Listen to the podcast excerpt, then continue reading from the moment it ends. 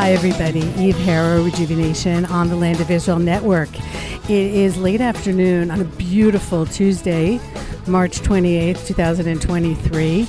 Um, and I just left one of the most incredible places. I've been there before. Very impressive, the Shaftan reclamation plant, where pretty much if you flush the toilet in Tel Aviv, it ends up here. But they recycle the water, and they re- they make fertilizer out of the sludge, and it goes to the agriculture, and then they give it's amazing. I'm sorry about the background noise. I'm on a bus right now with an extraordinary group here for a conference that was organized by the J C P A. And even though the conditions aren't perfect, I didn't want to miss the opportunity, especially in the news cycle that we have this week, to put out something positive and good for humanity and just making you feel like all is not dark in the world. So I'm here with Dan Diker, very old friend and distant cousin, as it turns out. I don't know if I needed a kidney if I'd go to him, but it doesn't really matter. You could always come to me. Anyhow, Dan, tell us about the J C P A and what's been going on here in the last couple of days. Well, you know, Eve, uh, we actually just invited the his- historic moment, uh, Jerusalem Center for Public Affairs, which I have the, the honor of uh, leading these days, uh, beginning four months ago, together with my partner, Doctor Yechiel Leiter. They decided that uh, it was time for rejuvenation in the Middle East.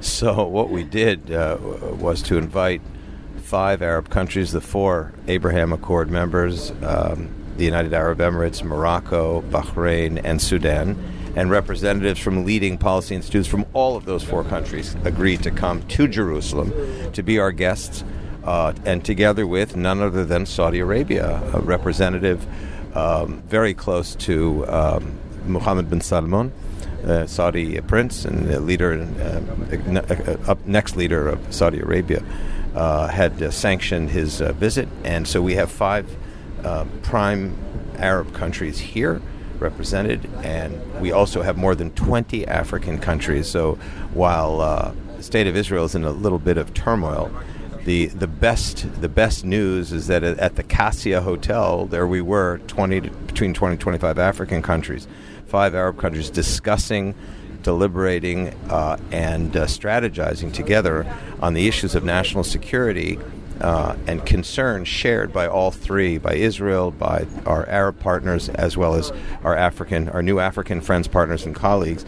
And when we talk about uh, national security, we mean it in the broadest sense of the word: food security, water security, water desalinization, uh, agricultural security.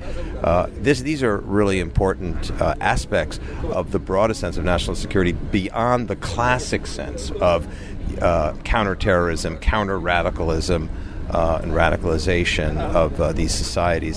And and it, we were really surprised how quickly and positively everyone responded, and nobody canceled. That was incredible. With everything going on in Israel, Israel uh, really experiencing a, a, a domestic earthquake um, over the judicial reform issue, everyone showed up in Jerusalem. We were helped by the National Security Council to secure visas, because we have we have representatives of policy institutes from th- from countries such as Somalia, which Somalia. don't have official uh, negoti- yeah, yeah. relationships with Israel. Absolutely, and then there were the, these were hornets' nests of terrorism. We have uh, Sudan was, uh, you know, as you and I remember, Sudan was the the host of the Arab League in nineteen sixty-seven.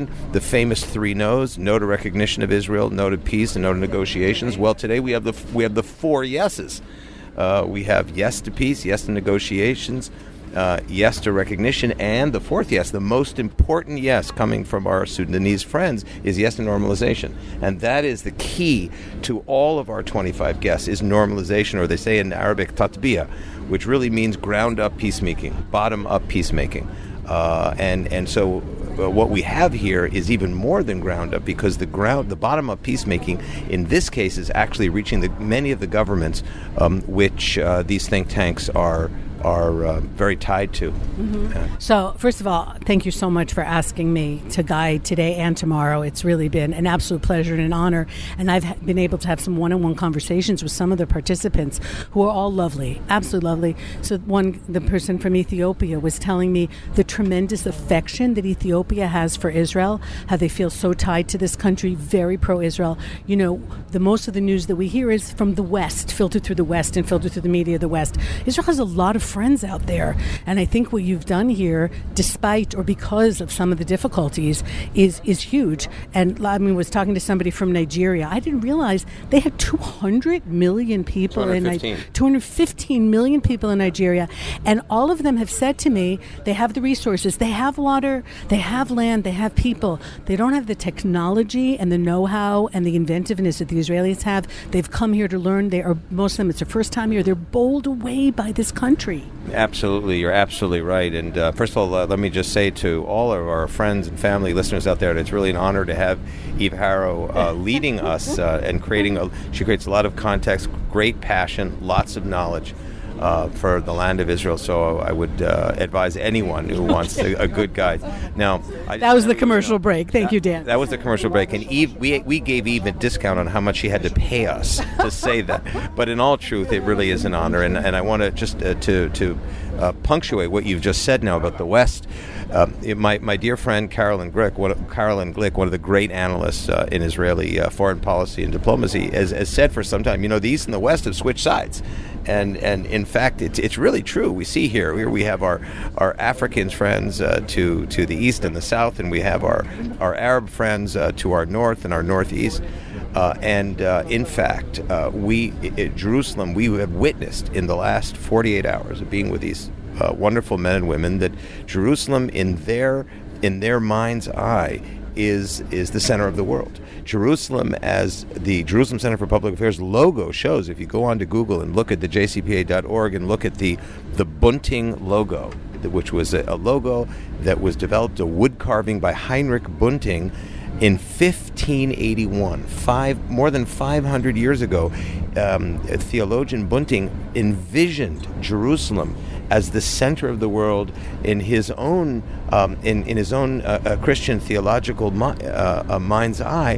And in fact, not only was it a geographical statement by Heinrich Bunting, it was it was a ge- it was a theological vision. And five hundred years later, that vision, as the Torah tells us, you know, that vision, in fact, in his wood carving, if you look at that extraordinary cloverleaf map with Jerusalem anchoring the three continents as he saw them, Africa, Asia, and Europe, and then North America's way down there. Because it hadn't been discovered, you know, it hadn't been discovered yet. But but that's actually where we are. Here we are sitting with representatives of those three continents, right, with Jerusalem in the middle. So it's rather extraordinary uh, uh, what is happening. And at the Jerusalem Center for Public Affairs, we have really shifted our strategy uh, away from focusing primarily on Iran and Saudi Arabia and, and, and um, uh, radical Islamism to really forging uh, relationships as an indigenous people that we are in what is has become an Arab Muslim majority Middle East. We want to, we are positioning ourselves, and, and it looks like we're succeeding from the point of view of strategy, policy, um, uh, good neighborliness, good good membership. To be them, to, we we we are hearing that they're beginning to understand that the Jewish people has been here in Eretz Israel, in the land of Israel, for nearly four thousand years as a people, thirty-seven hundred years, and that and that our indigeneity is what gives us power and gives us honor, and that honor we've told them we want to re- return to them, and we, we are the custodians of Jerusalem on behalf of the three great monotheistic religions. That's our positioning for them, and they, you know, one of the our friends Uh, from Saudi Arabia pulled me on the side. He said, you know what we really need to do? I mean, you, you really have to put your seatbelt on for this one. And he said we. He said we. Yeah. What we have to do between our, our think tank in Saudi Arabia and the Jerusalem Center for Public Affairs is to really come up with an initiative uh, on Jerusalem, to understand that, Jeru- that the Jews have deep, deep roots in Jerusalem, he said, because what the what the Arab and Muslim worlds are fed every day, propaganda that the Jews kidnapped Jerusalem, which which they have been told is an, is a Muslim city, like mm-hmm. Mecca and Medina. And he said it's just. He said the, the fake. He said to me, the fake news is incredible in the Arab wow. Muslim world, and they want to correct it. So this is really a new Middle East. It really is, especially because if it comes from within their own countries, in their own language, with people who have been here and realize that far from being a threat, being friends and, you know, and being close to Israel is an asset to every other country around. I mean, I was talking to one of the guys about empires. I was saying, like, we've never been an empire. We just want to be left alone, and we want to be left alone to help the world and to do good things. And when they come here, they really feel it. And like I said to one of them flat out, you know, Israel's not a white country. Initially, there's, there's this idea that that we were going to have carve out this little state, your little European state, which, okay, was in the Middle East, but it was really going to be a European state. And it turns out, and I'm saying this with a really heavy heart, that the Western Europe has betrayed us. The West and Europe are not our friends to a great degree, and we we are in the Middle East, and we are Middle Easterners, and we are the indigenous people here, and, and to be able to forge these ties, uh, look, the bad guys are the bad guys. We're not going to stop Iran here today, but what you're doing, and to be able to forge these ties on a people-to-people level, and for them to come here and see the recycling plant, and go to the Volcani Institute, where they're doing all kinds of agricultural research in arid environments and in drought, and all dealing with palm trees and some of the diseases that are affecting certain trees. I mean, this affects their day-to-day. If they can go home and give their people, like you said, food security and, and some kind of future, that's huge. I mean, that's beyond everything. I th- you're absolutely right, um, even. In fact, they're, everybody's realizing with iPhones, uh, you know, sitting here on the bus uh, from every country in Africa that's here, is that we, we live in a world uh, that can be mobilized by an iPhone and a WhatsApp, Um, you know, and a Twitter at, at the at the at the click of a, f- of a forefinger, you know, and they realize that, and therefore, um, the the globalized world in which we live, uh, for them requires greater security across the board in their own countries, and they see Israel as an enabler of their own security because they see a world in major disorder.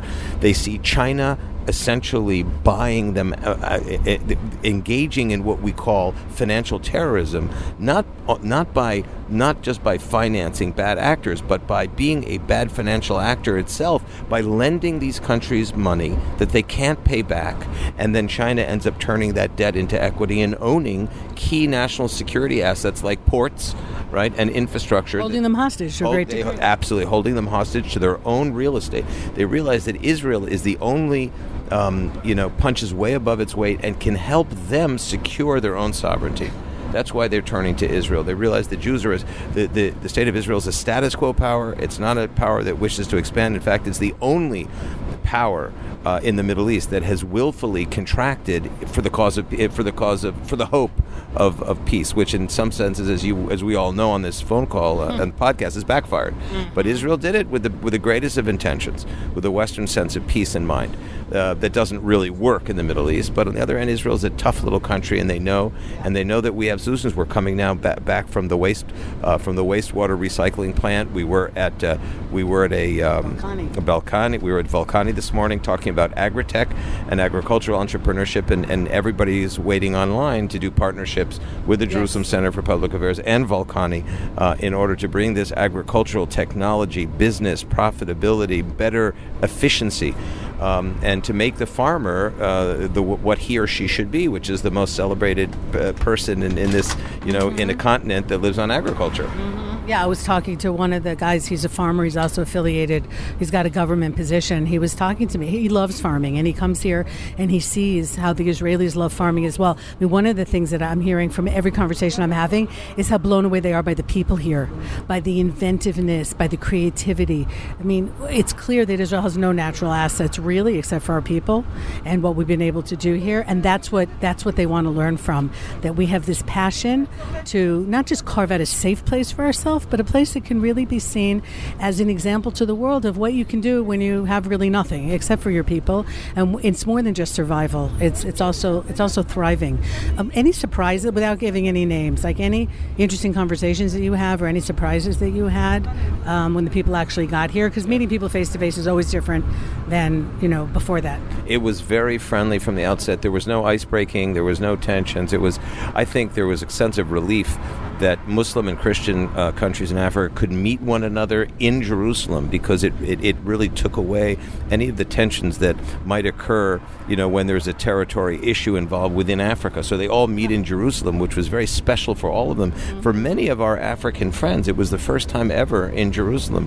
And uh, these are both Muslim and Christian majority uh, African countries. And I can tell you, the former ambassador of Somalia to the United Nations came up to me and he said, uh, you know, I've been tweeting all night about being in Jerusalem, and there's a great debate going on right now in Somalia about why I'm here and should I be here, and okay. and there is a there is especially with this um, new uh, ad- administration in Somalia, there's uh, I understood from him a great desire to normalize relationships with, with relations with Israel.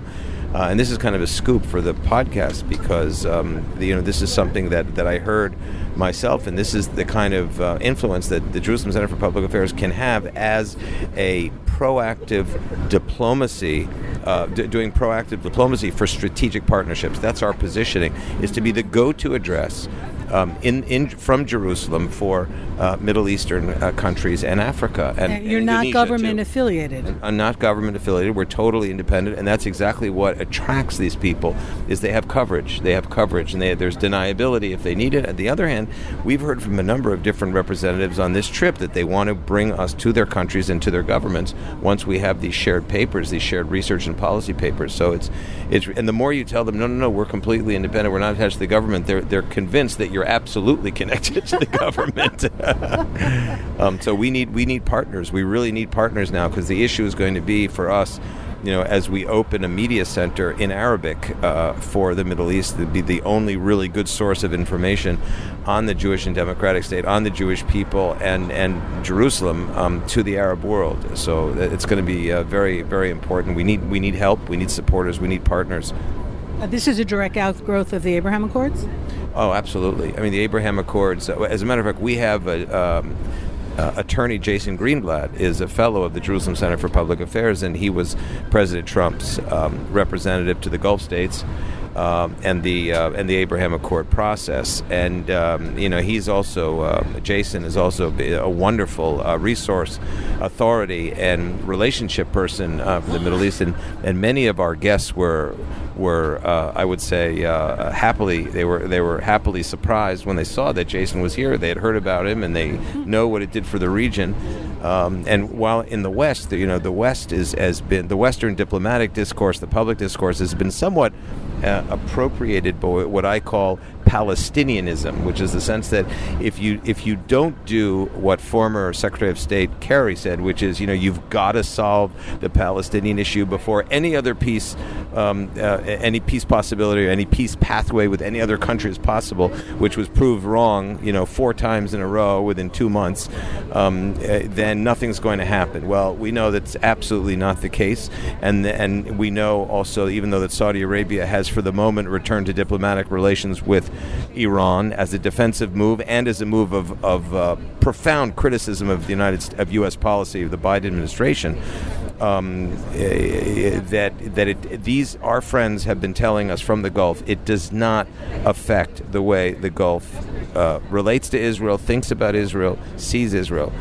So that's the good news. I mean, the rougher news is that we we really have to get moving on these shared policy initiatives in order to fill uh, to fill the space, if you will, that the Abraham Accords had created but had not been filled, other than with great transaction. We've done Israel has done almost three billion dollars of uh, of business with the U A E since the Abraham Accord signing in September twenty twenty. But there's so much more that needs to be done in order to affect the people of the U A E. The people of Morocco, the people of Bahrain, they have to feel the benefits of peace, and that, that comes from atta- from um, addressing and, and attacking really national problems like food insecurity.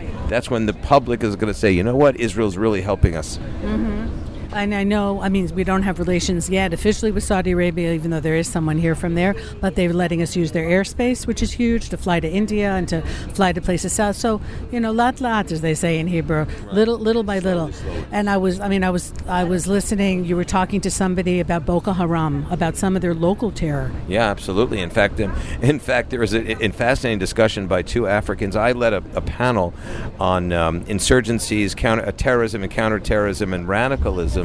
uh, in on the African continent, um, as well as in the middle, as well as in the Middle East. And we had, you know, we we had uh, a lovely uh, uh, senior journalist from Bahrain, and we had uh, a senior a policy a senior policy person from uh, Nigeria, another one from Namibia, who was an expert in, in on all of Africa. And the two Africans, the the, the policy person from Nigeria was unaware the level to the degree to which Hezbollah and its and its you know and its mother uh, Saint Shia arm, yeah, the Shia arm of it of Iran, the Iranian regime, uh, were were had essentially nested in northern Nigeria, where there are five million Shiites that have been for the last ten, twelve years uh, very vulnerable to uh, radical Shiite and Iranian regime I R G C influence and terrorism recruiting. So they had this intense discussion on our stage about how serious the Hezbollah threat had become. And, and you know, our listeners may know that the recent series of terror attacks,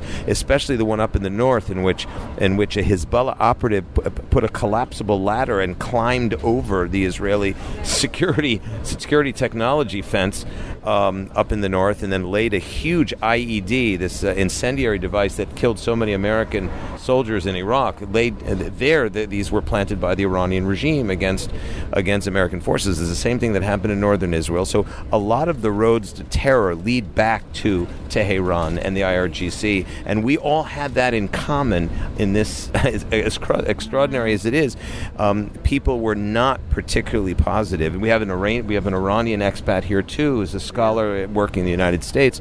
So the Iranians, the U A E, the Bahrainians, our security people were all in the same panel, all saying the same thing about Hezbollah and Iran, which is very, very important, is to have that, you know, united position against a common enemy in public. Mm-hmm. You know, saying uh, some of the participants were telling me what a great opportunity this was for them to meet each other. Like you just said, it wasn't just coming here and participating in this conference, and I want to hear a little bit more about some of the other panels, but it was an opportunity for people who live in neighboring countries who have a lot of the same issues but didn't know each other, and here they are meeting in Jerusalem, a Christian and a Muslim meeting under the auspices of, a, of an organization based in Jewish Jerusalem. It's crazy. Yeah, it's it's really crazy. In fact, just to put a cherry, just to put the cherry on the whipped cream on this point, um, we had lunch. We just had lunch at the uh, at the reclamation uh, plant, and none other than Pastor uh, Dumasani Washington, who's the, the chairman, the founder and chairman of the Institute for Black Solidarity with Israel, an, Amer- an African American organization. He comes to the conference in order to invite our African and Arab friends to worship at the Western Wall tomorrow morning. I'm like, you can't make this up. You can't make this up, right? I heard him give that talk. I was like, this is amazing. You know, because some of the news comes out and you just get so depressed and you think, what is going on with humanity? The world is spinning out of control.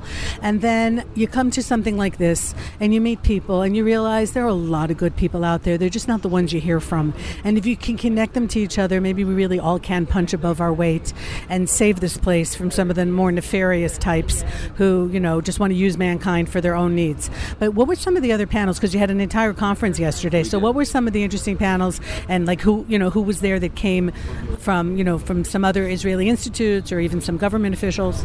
We did. We had five panels yesterday uh, at the Cassia Hotel in Jerusalem.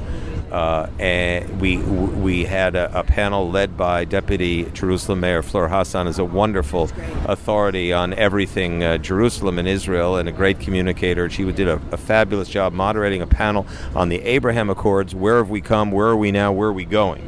Uh, which is very, very important, because we moved from sort of transactional relationships there to, to these kind of uh, larger policy, national policy issues. Then we had um, a panel on the Abraham, the spirit of Abraham into Africa. How, how how do we begin to think about bringing the Abraham Accords concept into Africa, which apparently is is working from the from the last day of being here with our African twenty African uh, uh, friends, uh, and then we uh, then we had the third panel, of course, on national security, counterterrorism, uh, counter radicalization, and then in the afternoon we had the two specific policy panels. How do you implement um, uh, policies of uh, of, of uh, you know uh, water security, food security? How do you actually do that?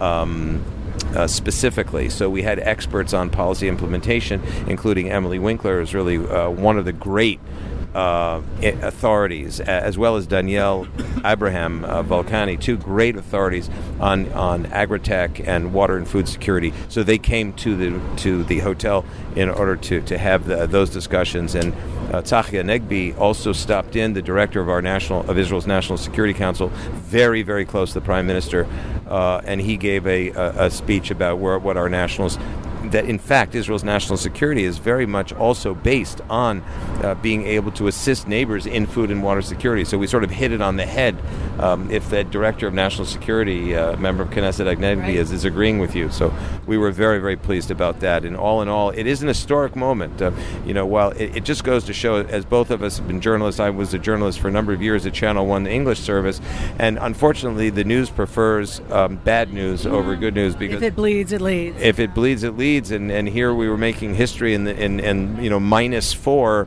the fl- minus four floor of this hotel in Jerusalem in an unprecedented gathering of Arab African states in Israel, and and we could barely get Western uh, media outlets to cover it because everyone is out in the streets of Tel Aviv and Jerusalem by the Knesset covering the demonstrations. Right. Well, that's why I figured I could do my little bit and have you on the podcast, because I think that this was really extraordinary, much bigger than people think. It wasn't just a little conference at all. I hope that you do this consistently.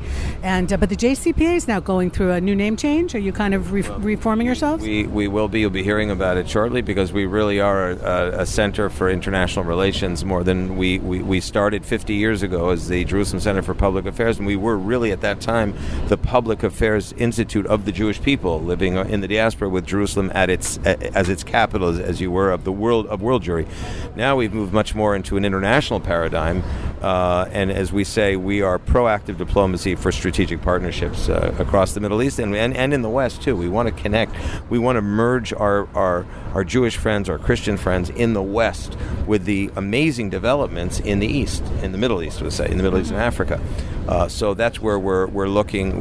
We we we see ourselves now really as the go-to address. It's what our neighbors, it's what our friends here in the back right. of the bus, in this in the center of the bus, in the front of the bus next to us are saying, the go-to address uh, for you know for relations between Israel, Middle Eastern, African countries, and then, and bringing in our North American and our European friends uh, in order to for their own good. Their it's own. Not that you need them; they need us. I think so. Well, I think we all need one another, um, but I do think that the West, I think the West is a little bit behind. They're behind the wave. They're not. They're not yet getting uh, that Israel and uh, Jewish people are an indigenous part of uh, of the Middle East, and um, and I think Israel has to start behaving that way too. We have yeah. to start uh, holding, our heads, holding our heads up a little higher. Absolutely. So speaking of address, if someone listening to the podcast wants to find out what J C P A is doing, maybe wants to invite some of you to their country or to meet with some officials quietly, not so quietly, whatever it is, how would they go about doing that? Well, please please come to our website. website at j c p a dot org, or email me directly at uh, at Diker, D I K E R, at j c p a dot org, and we'll get right back to you. We need, we do need partners. We need financial partners and sponsors, and we need um, uh, support. We were happy to give talks. As you know, in fact, Khaled Abu Toame yeah. is uh, perhaps uh, the greatest um, um, Israeli Arab uh, Muslim analyst of the Arab.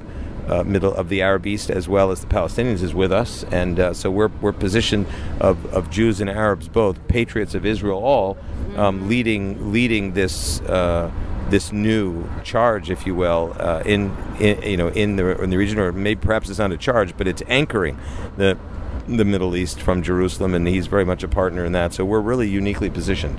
Amazing. And I, I do believe that the silent majority, because they're not always represented in a way that shows that their country to the best uh, side, is really either ignorant or with us if they understood what was really happening here. And the potential here is absolutely huge. It absolutely is. In fact, one what's just one short point about the Israeli-Arab uh, relationship. There, the, the conversation in the Israeli-Arab community is it is at a critical moment. There's both a very extremist, radical um, conversation. Conversation going on, beginning with the Northern Islamic Movement, as you and I go, uh, which is Sheikh Raed Salah, who is an affiliate of Hamas uh, and responsible for riot, you know, terrible riots in two thousand, and then and, and, and more recently also with the, the Hamas war in twenty twenty-one, and igniting a number of Palestinian cities. There were only three or four thousand Israeli Arabs that were involved in those. But there's another conversation, Eve, going on, which is a conversation about integration, not separation, and that's what Khaled has has educated us. us to understand too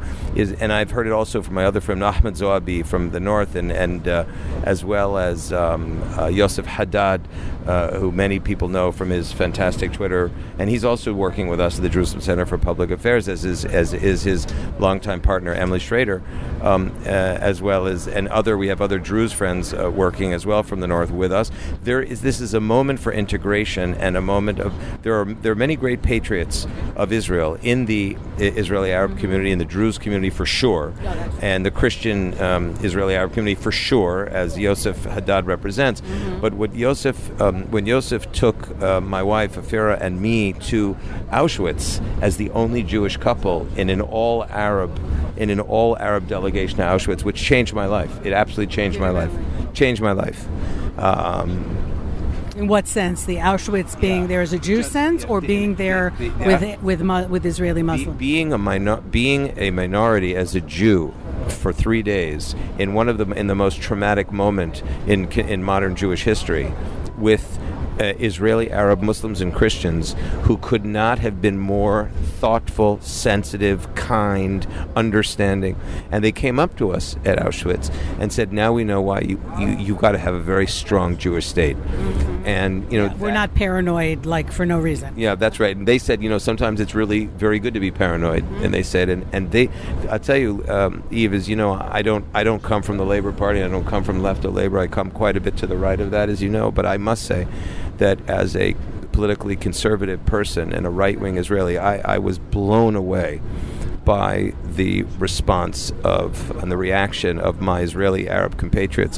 And it, it has made us dedicate ourselves as much as possible, without being naive and without being, you know, fantasizing about it, to, to try to create as much um, strong friendship-based, loyalty-based, uh, mutually, uh, uh, a base of mutual honor and understanding between Israeli Arabs and Israeli Jews, because we do have We do have a common uh, framework in order to do that. It's not going to work all the time, but there is a conversation, a serious conversation going on now in the Israeli Arab community about integration, about uh, really wanting to be more Israeli um, than than anything else. And, and unfortunately, it's many in the in the more liberal, progressive West that start that call Israeli Arabs Palestinian citizens of Israel. Well, that's not how most of them refer to themselves. So once again, it's what Professor Bernard Lewis, a great teacher of all of ours, uh, used to call mirroring, where Western uh, Western people think that everyone looks and thinks and, and, and considers the world the way the way the West does, yeah. which is simply not the case.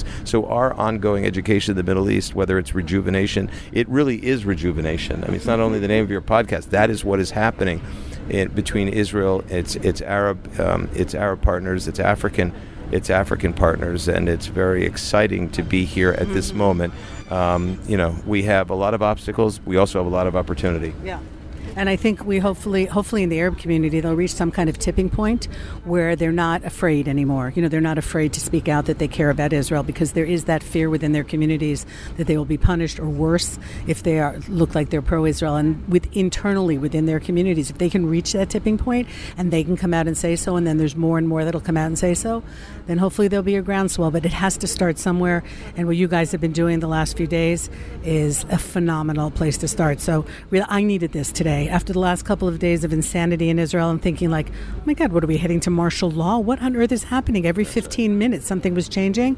I needed today. I really did. So thank you for restoring my faith in, in humankind and in the goodness and, and the rightness of what we're doing here. And uh, sometimes when you are seen from the outside, you realize how amazing you really are. I mean, it took me having conversations with African Muslims and Christians today who are just in awe of Israel to say, yeah, wow, we really have built something great here. It's fragile, and we have to take care of it. But this is really special, and they appreciated it, and I appreciated it anew through their eyes. It's absolutely, it's absolutely true. In fact, uh, I don't think I've ever had as much wine over dinner the last two nights as I have with my, with with some of my um, a- Arab and African Muslim friends.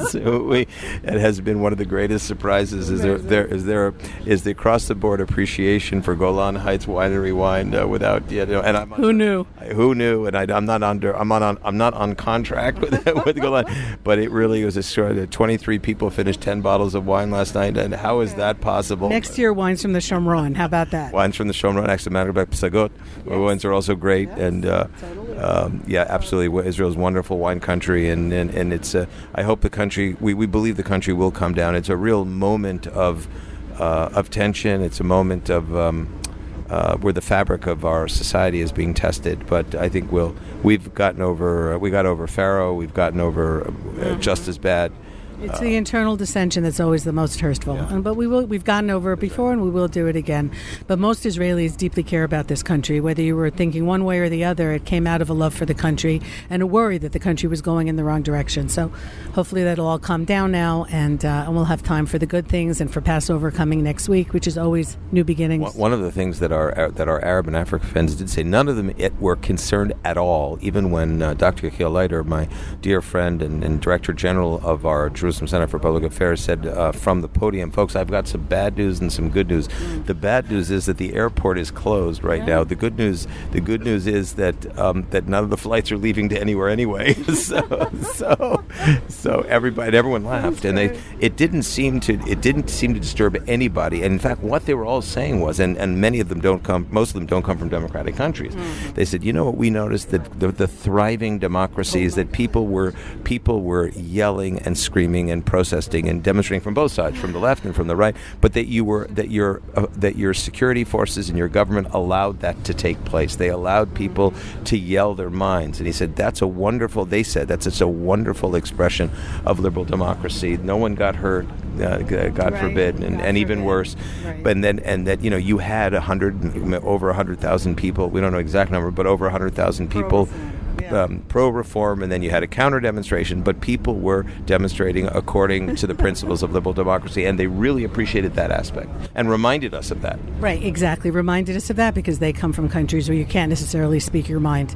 So uh, it's it's really, like I said, it's very important to sometimes see yourself from the outside to appreciate what you have. Okay, Dan Diker, thank you so much, and uh, really, again, thank you for making me a part of this. I've some people have already come up and say, I want to bring my wife back. Can you take us around Jerusalem? We want to see the holy sites. I said I couldn't be more delighted. So to be continued. To be continued. To be Thank continued. You so much, Thank you. Thank you. All right, everybody. That's it for Rejuvenation uh, today. Thanks to Ben and thanks to Tabitha. Not sure if I'm putting out a show next week since it will be the eve of Passover and I've got a few things to do. I will try, but if not, I'll catch you in a couple weeks. Take care, everybody, and goodbye for now.